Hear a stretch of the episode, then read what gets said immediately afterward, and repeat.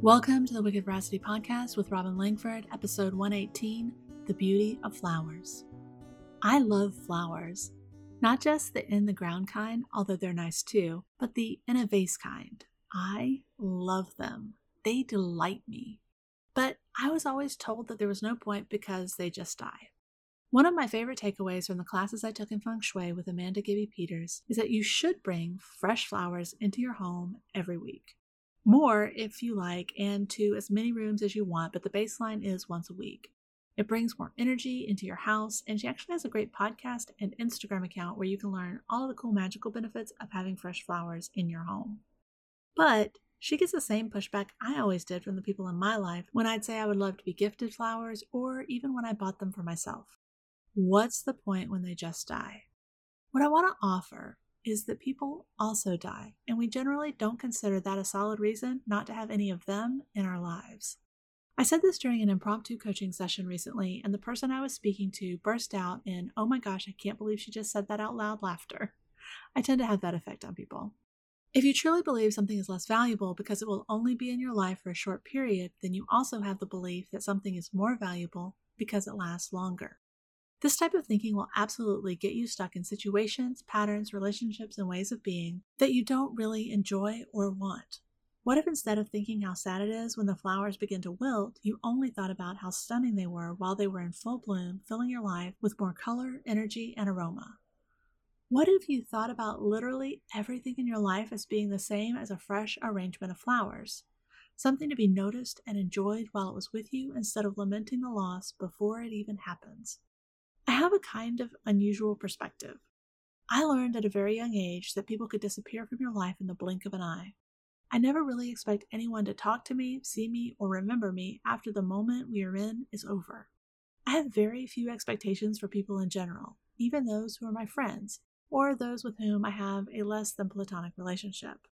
Not because I think they're bad or malicious or that they will hurt me, I just see them the same as flowers. They are beautiful and captivating, and I don't expect them to be around forever. I wasn't trying to be funny when I compared people to flowers. That's an example of me being neurodivergent more than anything else. This podcast got written over the course of a few days as I tried to work out in my brain why it was shocking to someone else. Once I realized it was simply a different way of looking at the world, I knew I needed to tell you. Yes, you, my darling. You don't know it, but I love you the same way I love the wildflowers on the side of the road, the first pink buds of the Japanese magnolias, the flowers in the produce section of grocery stores, and surprise bouquets I have delivered to myself. And I know that there have been people in your life who didn't want to risk being hurt by the loss of you, so they never took a chance on enjoying all of the beauty and wonder the moments together could have held. But I also know there have been people, jobs, conversations, emotions, relationships, dreams, and so much more that you've avoided because you didn't want to experience the loss when they were gone. If you're always worried about the ending, you'll never take a leap and begin. And I don't want that for you or anyone else. I want you to have all of the flowers, all of the time, and in all of the rooms. I want you to be willing to feel the pain of the loss in order to experience the joy of tossing flowers in the air like confetti on New Year's Eve.